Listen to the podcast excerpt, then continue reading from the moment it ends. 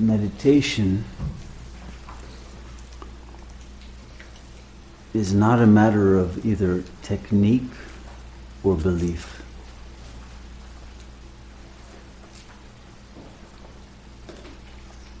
Those two must be ruled out at the beginning if meditation is going to be accomplished.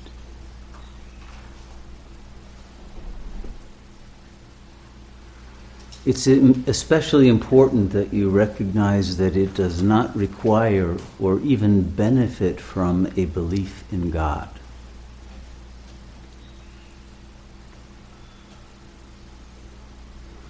But a recognition that consciousness itself is a mystery.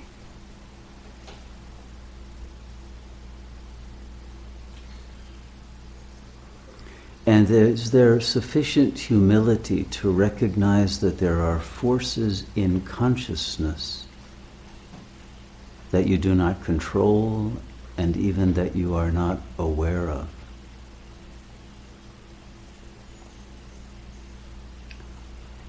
Including especially the source of consciousness itself.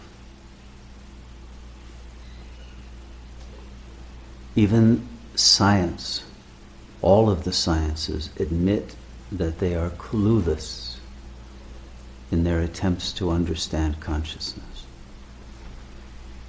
They recognize that it's essential, it's elemental in the universe. This has been proven by quantum physics. But it cannot be defined, it cannot be understood, it cannot be studied objectively. Because the one who studies it is consciousness itself.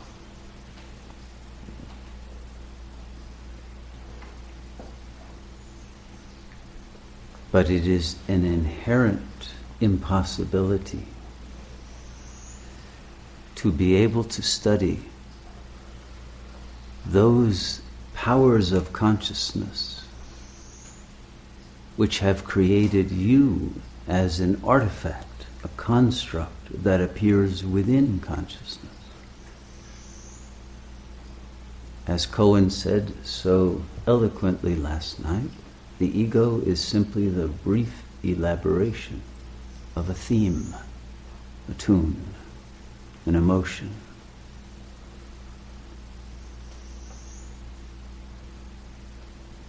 And although a series of themes and tunes and emotions may arise, what unifies them, what enables a sense of continuity of consciousness. How can one be sure that the eye that awakens in the morning is the same eye that went to sleep at night? And is it? Meditation begins with not taking the eye for granted. So rather than belief, it begins with doubt. In the same way that Rene Descartes, the famous philosopher who opened the modern age, began with a doubt. Do I even exist? Or am I a hallucination? Is all of this a delusion created by a demon? Today we would ask is it a hologram? Is it a matrix? Is it a simulation in an experiment in a science fair in some extraterrestrial civilization? Is it a dream? Is it a nightmare? But what is consciousness itself?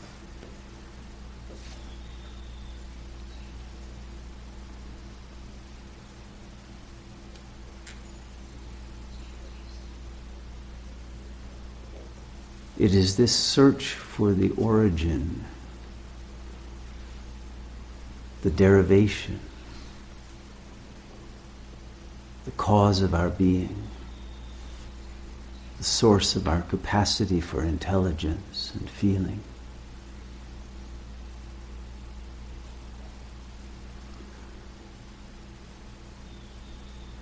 That enables a humbling of the ego that presumes to know who it is, to recognize in the emptiness, the emptying out of all of its assumptions.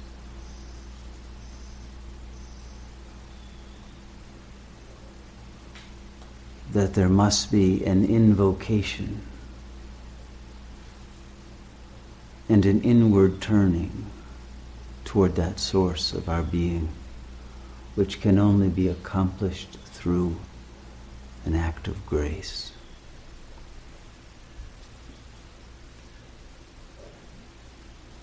If and when meditation is successfully accomplished, it is the result of grace.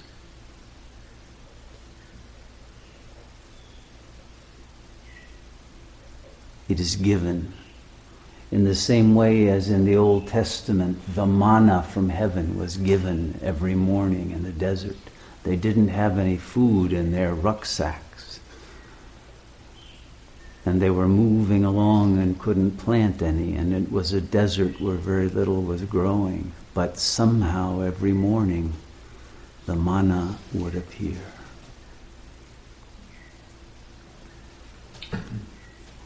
In our meditations, it is that same faith that the manna from heaven, the Shakti, the illumination, the presence of that inner other, of that power that is the real self, will shine upon us, will grant us a glimpse or a realization of the fullness of the being that we are, that is beyond anything we can think we are.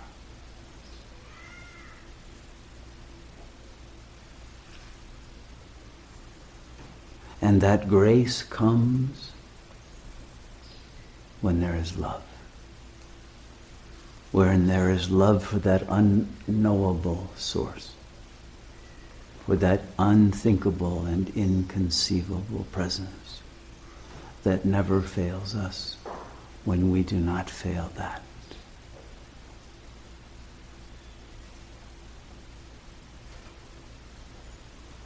It is our willingness to show up, to sacrifice the ego and surrender its ambitions, its desires, its agendas to the silent invocation of that which is the ultimate reality within us and beyond us. That brings about that moment for which we give thanks in a way that we give thanks for nothing else that will ever happen to us or be given to us.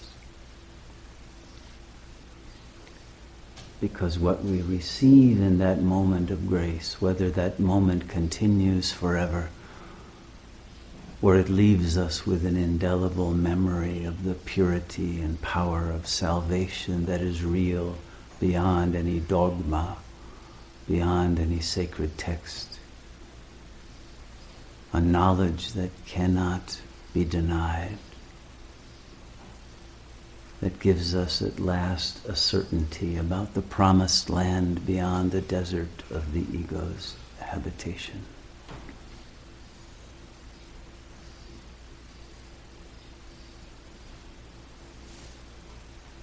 And when all of the fragments of the ego, all of its illusory self images and concepts and objects of desire and fear, have been sacrificed to that nameless source. And the dread of the unknown has been replaced with the ecstatic willingness to give oneself fully to that supreme power. Then the fulfillment of meditation is granted.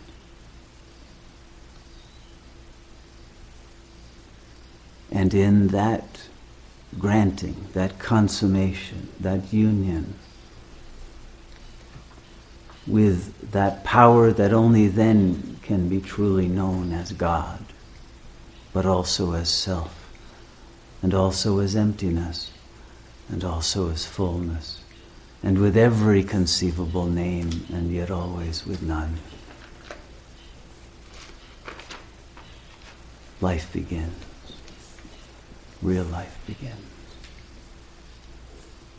A life in which the infinite creative power of the imagination, of the intelligence unlimited by the blinders of the ego, and the identification with the body and with the fears of mortality will flow and fill the life in all of its dimensions of process and appreciation of beauty and truth and light and love to be filled in every moment of the realization of that same presence without as well as within.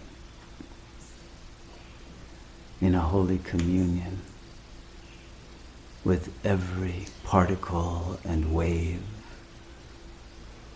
that constitutes this universe.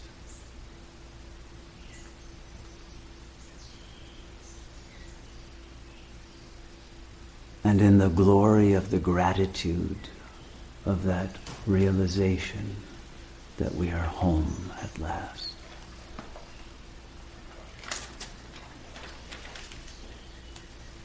And that this love is eternal, unborn, and will never die. We know at last what freedom is.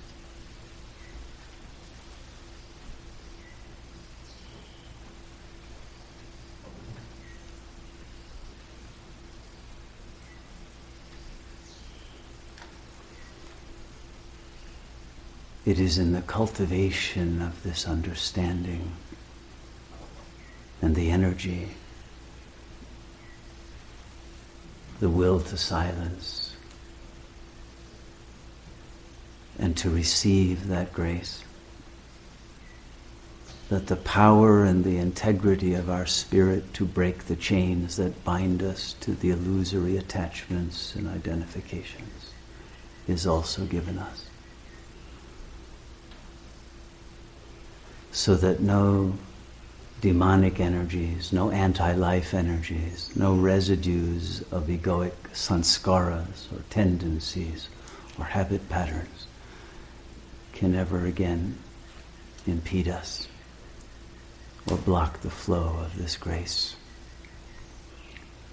that comes not from any individual but from a source that is everywhere and nowhere and whose power has the one intention of liberating every being from suffering. And we are here only as channels and catalysts and enzymes of that miraculous transformation that comes through the compassion of those who have suffered and whose suffering has been lifted by the surrender of all that constitutes our separation from God and our rebellion against truth and love and goodness. To enable that beautiful river of light and love to reach the ocean from which there is no return. And that is the supreme liberation.